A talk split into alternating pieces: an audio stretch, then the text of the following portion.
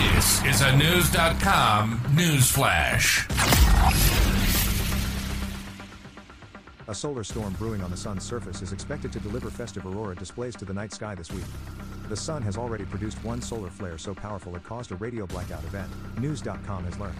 The flare erupted from the sun on Tuesday, November 28, in just the latest display of activity over several days documented by the National Oceanic and Atmospheric Administration, NOAA.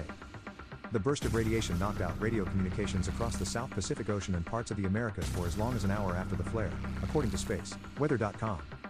Multiple coronal mass ejections, CMEs, have been recorded, which are blasts of plasma and magnetic energy from the outermost part of the sun's atmosphere, known as the corona.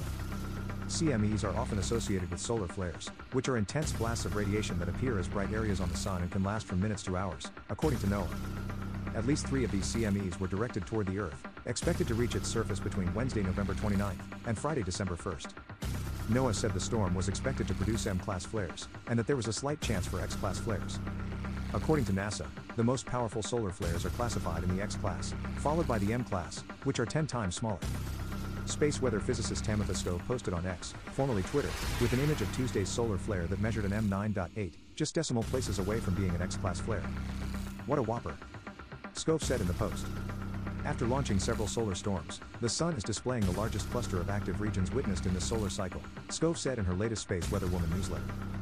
Thankfully, that means our sun is ensuring festive aurora views remain on the holiday menu. CMEs can eject billions of tons of material from the sun at speeds up to 2,000 miles per second, according to NOAA.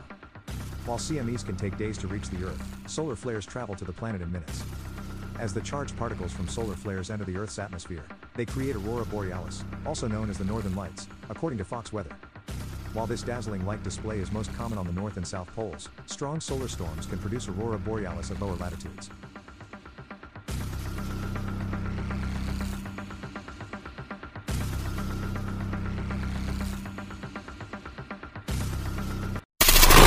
Knowledge. Knowledge. Unfiltered. Unfiltered. News.com. News.com. News.com. News.